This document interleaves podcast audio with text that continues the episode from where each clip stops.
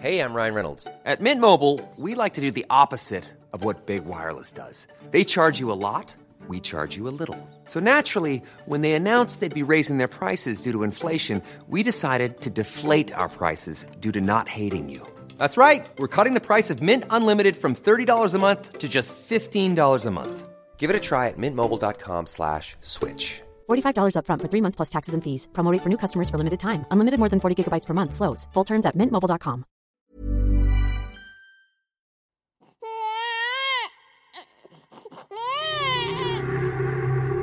Sa lahat ng mga minamahal naming tagapakinig at subscribers, ito na yatang kwentong isinalaysay ni Diego, isang 43 years old na magsasaka, ang pinaka nakakatakot sa lahat. Pakinggan natin ang kwento ni Diego. Tiyanak.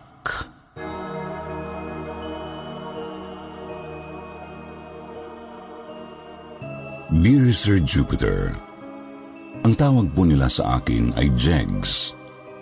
Pero Diego talaga ang totoo kong pangalan. Isang magsasaka na pinanganak sa Masbate, ngunit pinalaki ng aking mga lolo at lola sa Negros.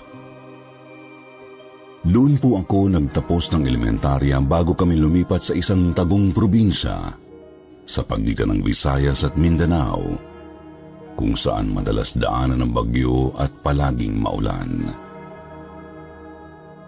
Nais ko sanang hilingin na huwag nang banggitin pa ang eksaktong lugar kung saan naganap ang nakakakilabot kong karanasan upang proteksyonan ang mga tao sa lugar namin, lalong-lalo na ang aking mga kamag-anak.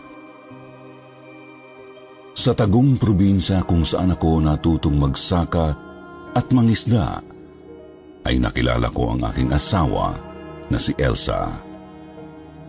Isa siyang simpleng babae na morena at mahilig sa bata. Pangarap niya ang maging isang guro, pero hindi siya nakatapos ng high school dala ng sobrang kahirapan.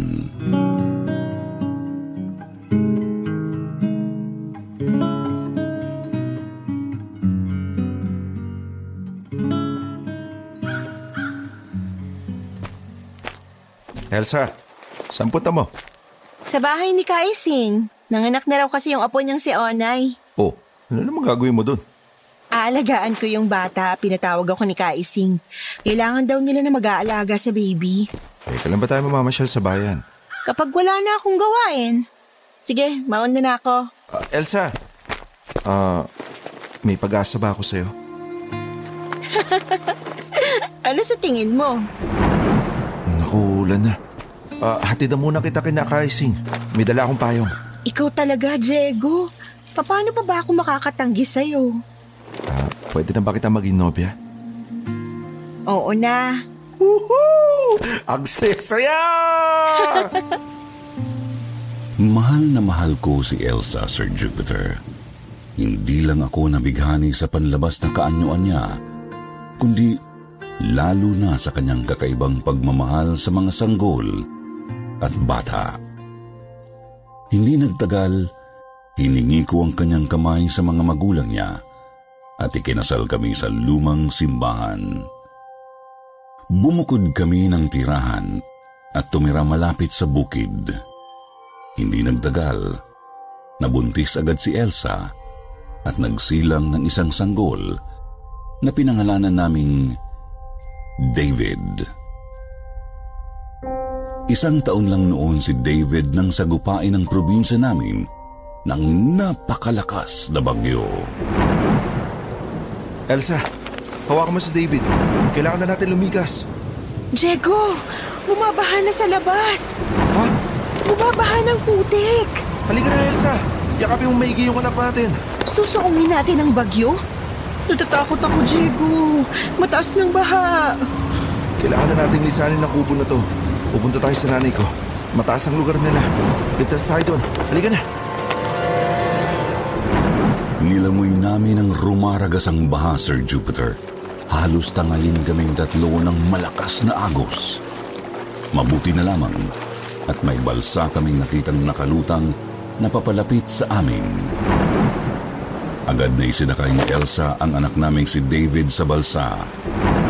Inuna niya talaga ang kaligtasan ng anak ko bago ang sarili niya. Pagsakay naming mag-asawa, nanalangin kami na tangayin ng baha sa mas ligtas na lugar. Salamat sa Diyos at nakarating kami sa bayan ng ligtas. Agad kaming naghanap ng masasakyan papunta sa bahay ng nanay ima ko at doon ay sinalubong niya kaming mag-anak. Diego, anak! Elsa! Halika at dalhin ninyong aking apo sa loob ng bahay. Naima, salamat sa Diyos at ligtas kami nakarating dito. Elsa! Ano yan tinitignan mo dyan sa baha? Halika na at ipasok mo na ang anak mo sa loob. May nakita akong maliit na bata. Nakalubog siya sa tubig. Bata, Ayun o! Ayun siya! Tumakbo siya papasok sa bakuran. Wala naman akong nakita, Elsa. Nangingitim ng balat niya at wala siyang saplot sa katawan. Pumasok siya sa loob ng bahay. Elsa, baka dala lang ng gutom at pagod yan. Halika na sa loob. Tuloy kayo. Lumipas ang unos at doon muna kami nanirahan sa malaking lumang bahay ng nanay ima ko na nasa itaas ng gulod. Pinatira kami doon ni nanay habang hindi pa namin napapagawa ang nasira naming kubo. Lumipas ang limang araw. Asin ba yan, Nay? Oo, Para saan? proteksyon. Pantaboy sa mga masasamang espiritu. Mga demonyo. Demonyo? Mga batang demonyo. Batang demonyo? Meron po bang bata na masama tulad ng demonyo? Elsa, nasa ang apo kong si David? Natutulog po sa kwarto namin, Nay. Mag-aalas sais na ng gabi. Baka magising yan mamayang gabi, mahirapan kayong patulugin ulit siya. Hirap nga po siyang matulog sa gabi, Nay. Napakahilig maglaro habang tulog kaming mag-asawa. Nako, mainam na wag mong hayaang mag-isang anak mong gising sa gabi. Mahirap na. Kagabi, takbo siya ng takbo sa loob ng kwarto. Tawa siya ng tawa habang parang may kinakausap na hindi ko naman nakikita. Huwag mong hahayaang mag-isa si David, Elsa. Palagi mo siyang babantayan. Mabilis kaming tumakbo papunta sa silid namin pero nakakandado ang pinto. Pumalahaw pa ng mas malakas ang aming anak. Ano nangyayari sa'yo dyan? Elsa, sinabi ko na sa'yo, huwag mong iiwan mag-isa ang anak mo. Sandali! Kukuha ako ng palakol. Bilisan mo, Diego. Makalapahan niya na si David sa loob. Sandali, hahanapin ko ang susi sa kwarto ko. Sang-ayon kay Elsa, pag-alis namin ni nanay ay muli niyang pinihit ang knob ng pinto at agad niya itong nabuksan. Nanlaki daw ang mga mata niya nang makakita siya ng isang maliit na nilalang na kulay itim. Mukha raw itong sanggol pero kakaiba gumalaw. Parang halimaw na maliit daw nitong kinakagat ang mga daliri sa paa ng isang taong gulang naming anak na si David. Mabilis niya raw tinaboy ang nilalang. Shoo! Layuan mo anak ko! Pero nagimbal daw si Elsa nang bigla itong lumingon sa kanya. Mukha raw itong maliit na demonyo. Pula ang malalaki nitong mga mata pero maliit lang ang ulo. At ang nakakakilabot sa lahat, matutulis ang mga ngipin nito. Nakahubad daw ang nilalang pero mukha raw itong walang kasarian. Diego! Anong... Ano nangyari? Demonyo! May maliit na demonyo! Maliit na demonyo. Opo, Nay. Kinakagat niya ang paa ng anak ko. Anak! David, halika rito kay Mama. Shh! Shh! Tana, yakap ka na ni Mama. Dumudugo ang mga daliri niya sa paa. Kagagawan to ng sanggol na demonyong nakita ko. Tiyanak, Tiyanak? Nagbibiro ba kayo, Nay? Ang tiyanak ay isang nilalang na hindi pinaniniwalaan ng mga taga dito sa atin. Sabi ng mga matatanda, ito ay bahagi lang ng mga sinaunang mito. Kwentong bayan, sabi-sabi. Sabi nila, gumagaya daw ito ng anyo ng isang bata o inosenteng sanggol. Karaniwan itong hinuhubog ang sarili bilang isang bagong silang na sanggol at umiiyak katulad nito upang mahikayat ang mga walang kamalay-malay na mga tao. Lalo ng batang babae, mga ina, mga taong maawain sa sanggol. Sabi sa kwento, kapag dinampot ng isang biktima ang nilalang na ito, nagbabalik daw ito sa tunay na kaanyuan at aatakihin ang biktima. Bukod sa paglaslas sa mga biktima, Natutuwa rin ang tiyanak sa pagliligaw ng landas ng mga naglalakbay o pagdukot sa mga batang walang muwang o inosente. Karaniwang kilala ang tiyanak bilang batang demonyo. Demonyo sa katauhan ng isang sanggol? Biktima ang nanay ko ng mga tiyanak. Si Lola, biktima ng mga tiyanak? Marami sila? Kasing dami ng mga batang nilaglag niya mula sa sinapupunan ng kanilang mga ina Dating kumadrona si nanay pero kilala rin siya bilang aborsyonista. Naglalaglag siya ng mga fetus. Pumapatay siya ng mga sanggol na nasa sinapupunan pa lang. Diyos ko! Bakit niya nagawa yun? Hindi rin kasalanan ng nanay ko kung tutuusin. Dahil marami talagang mga naghihikaws na magbubukid na inang nagpapalaglag sa nanay ko. Sila ang nagpupumilit na tanggalin ang sanggol sa tiyan nila Kesyo wala raw silang ipapakain sa mga magiging anak nila. Marami na raw silang pinapakain na anak. Hindi na raw nila kayang bumuhay ng isa pang bata. Maraming mga dahilan. Ang mali lang ng nanay, pumayag siya. At paulit-ulit niya itong ginawa. Dito mismo, sa lumang bahay na ito ng nanay. Dito siya pumapatay ng sanggol? Dating klinika ng nanay ang silid na ito, Elsa. Dito kung saan kayo natutulog na mag-anak. Maraming mga kaluluwa akong nararamdaman sa loob ng silid na ito. Karamihan sa kanila, mga maliliit na sanggol na uha ng uha sa gabi. Hindi naglaon. Nakikita ko na rin sila. Maliliit sila na kulay itim. Nakakatakot ang mukha. Biglang sumasalakay kapag natutulog ako kaya palaging may garapon ng asin sa tabi ng higaan ko pangontra sa mga demonyo tulad ng tiyanak. Agad naming dinala sa ospital si David para ipagamot ang mga daliri niya sa paa. Mabuti na lang at naagapan ang pagdurugo ng anak ko, Sir Jupiter. Lumipas ang dalawang araw at muli kaming nagbalik sa bahay ng nanay. Hey, I'm Ryan Reynolds. Recently, I asked Mint Mobile's legal team if big wireless companies are allowed to raise prices due to inflation. They said yes. And then when I asked if raising prices technically violates those onerous two year contracts, they said, What the f are you talking about, you insane Hollywood ass? So to recap, we're cutting the price of Mint Unlimited from $30 a month to just $15 a month. Give it a try at mintmobile.com slash switch. $45 upfront for three months plus taxes and fees. Promo for new customers for limited time. Unlimited more than 40 gigabytes per month. Slows. Full terms at mintmobile.com. Spring is my favorite time to start a new workout routine. With the weather warming up, it feels easier to get into the rhythm of things. Whether you have 20 minutes or an hour for a Pilates class or outdoor guided walk, Peloton has everything you need to help you get going. Get a head start on summer with Peloton at onepeloton.com. Lumipat na kami ng kwarto. Bumili ng bagong crib ang nanay ima ko at doon namin inihiga ang nagpapagaling pa naming anak na si David. Hindi na namin iniwanan pang mag-isa ang anak ko. Palagi na siyang binabantayan ni Elsa o kaya ni Nanay Ima. Isang gabi, habang tulog kami, may narinig akong kakaiba. May kumukutkot sa dingding ng kwarto mula sa labas.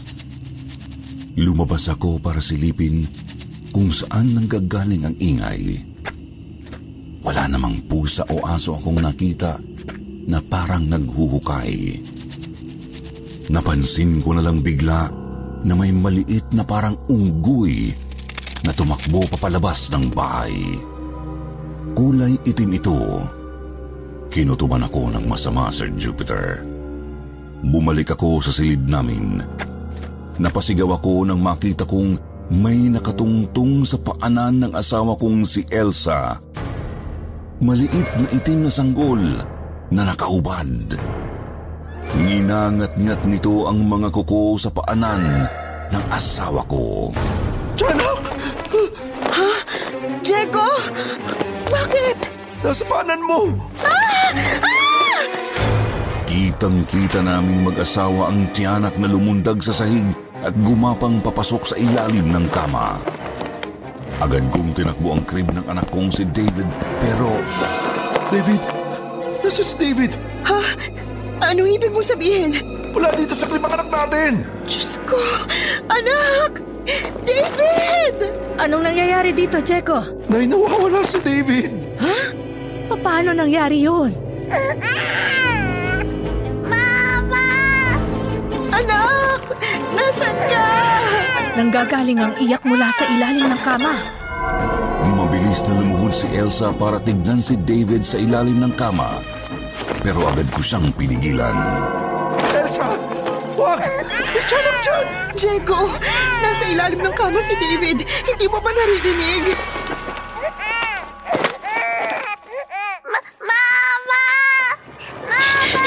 Tinatawag niya ako, Diego. Lumayo ka sa amin dyan, di. Halika dito! Iwan mo ako! Hindi ko pwedeng papayaan ang anak ko! Mabilis na lumuhod ulit si Elsa para silipin ang ilalim ng kama. Sumilip rin ako mula sa bukana ng pintuan. Pareho kaming sumilip ng asawa ko. Laking gulat ko nang makita nga namin ang anak kong si David na nasa ilalim ng kama. Umiiyak ito at halos parang hindi na makahinga. Agad na kinuha ni Elsa ang anak namin at niyakap ito at ipinaghele sa mga bisig niya. Nakarating sa ilalim ng kama? Shh! Shh! Tahan na, anak ko. Elsa, ang mga paa mo. Ay, Diyos ko! Na paano mga paa mo, Elsa? Wala na mga daliri ang mga paa mo. Doon lamang nakaramdam ng pangirot sa paa si Elsa, Sir Jupiter. Wala na nga siyang mga daliri sa mga paa niya. Punong-puno ng dugo ang sahig na kinatatayuan niya. Bigla siyang natumba na tila nawalan ng balanse. Nang makita niyang maigi, ang mga paa niyang wala ng mga daliri. Elsa! Ang apo ko! Agad na sinalo ng nanay Ima ko ang anak kong si David. At nang maiahon niya ito mula sa pagkakalaglag, ay biglang napasigaw ang nanay ko.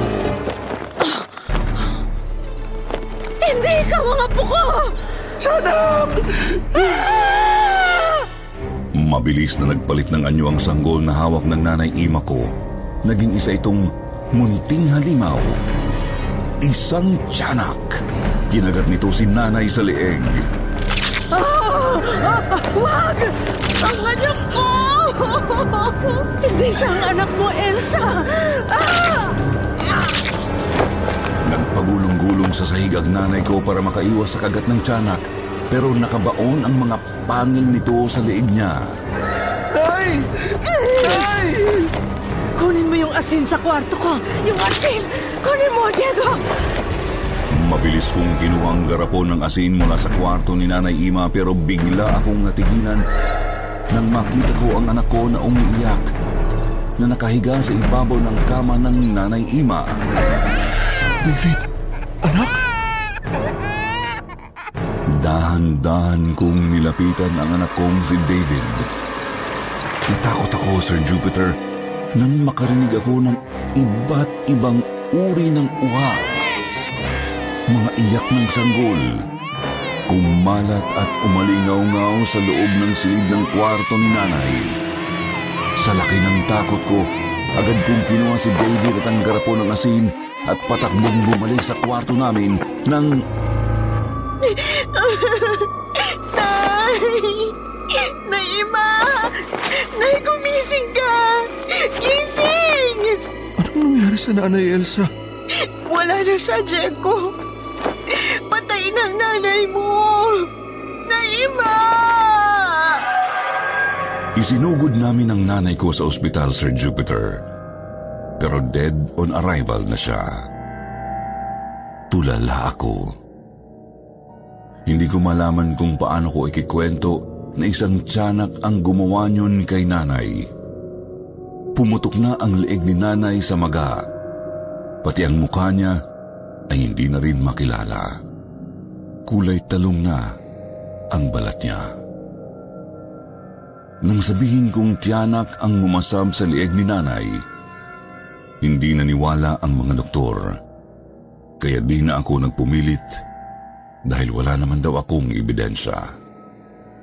Nakita nila ang kagat sa lieg. Sabi nila makamandag na ahas daw ang tumuklaw kay nanay. Karaniwan daw na naglalabasan ng mga ahas, lalo na pagkabaha. Malas lang daw at sa lieg na tuklaw si nanay. Tinanggap ko na lang nang ganon-ganon lang ang kamatayan ni Nanay Ima. Agad ding ginamot ng mga doktor ang sugatang paa ni Elsa. Tinahi nila ang mga nakabukang sugat sa bawat naubos na daliri at pinaghilom ito ng ilang araw sa ospital. Nang mailibing namin si Nanay Ima ay nagpasya na kaming mag-asawa na lisanin ang lumang bahay ng nanay ko. Bitbit ni Elsa ang anak naming si David nang lumabas kami ng bahay. Isang babaeng payat na malaki ang tiyan ang sumalubong sa amin sa tarangkahan ng bahay. Magandang hapon po. Nandyan po ba si Nanay Ima? Wala na po ang nanay Ima ko. Saan po siya nagpunta? Patay na po ang nanay ko. Patay na. May kailangan ka ba kay nanay? N- Nung isang buwan ko pa po siya nakausap. Pumayag naman siya sa perang ibabayad ko sa kanya. Ibabayad? Bakit?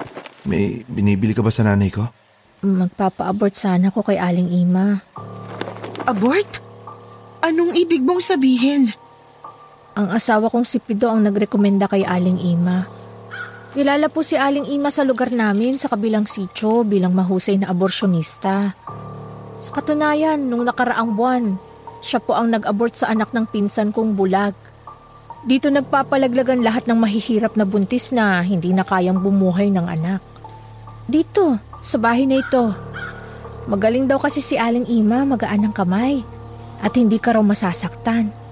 Mura pa ang singil. Totoo ba yung sinasabi mo? Eh, Hindi niyo po ba alam na aborsyonista ang nanay niyo? Halos sampung taon na niyang ginagawa ito. Dinadala niya sa kwarto niya yung mga buntis at doon daw niya ginagawa ang abortion. Naku kuya, sorry kung may nasabi akong hindi mo dapat malaman.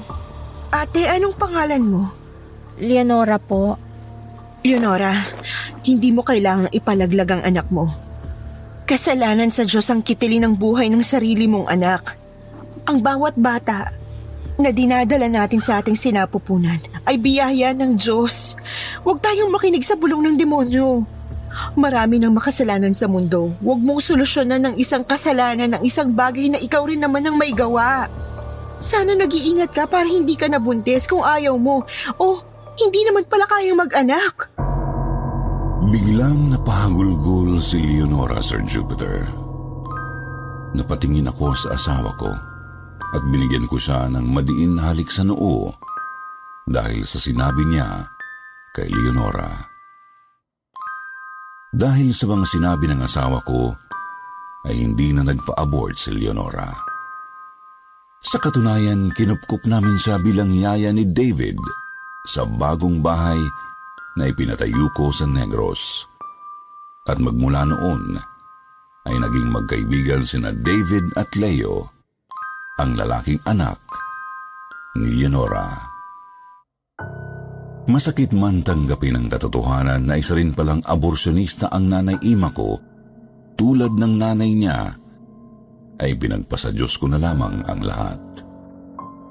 Palagi ako ngayong nagdarasal na patawarin nawa ng Diyos ang aking ina at lola sa kanilang mga kasalanan. Ang bawat bata sa mundo ay isang anghel at walang sino mang demonyo ang makakalapit sa kanila kung mayroon silang mabubuti at mapagmahal na mga ina. Magandang gabi po at maraming salamat sa inyong lahat.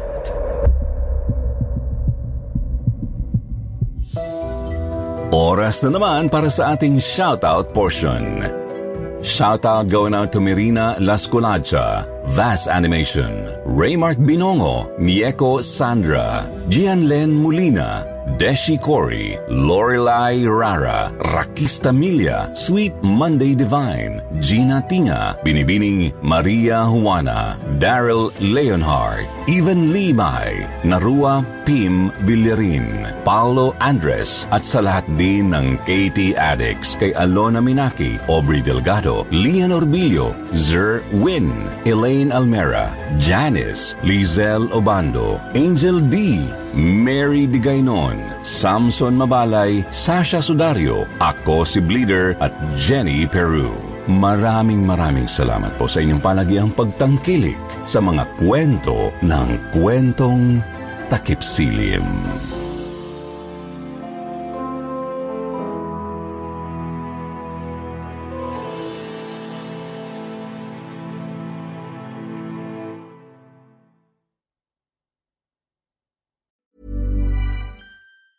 Hey, it's Danny Pellegrino from Everything Iconic. Ready to upgrade your style game without blowing your budget? Check out Quince. They've got all the good stuff shirts and polos, activewear, and fine leather goods, all at 50 to 80% less than other high end brands.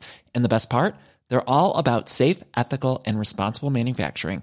Get that luxury vibe without the luxury price tag. Hit up quince.com slash upgrade for free shipping and 365 day returns on your next order. That's quince.com slash upgrade.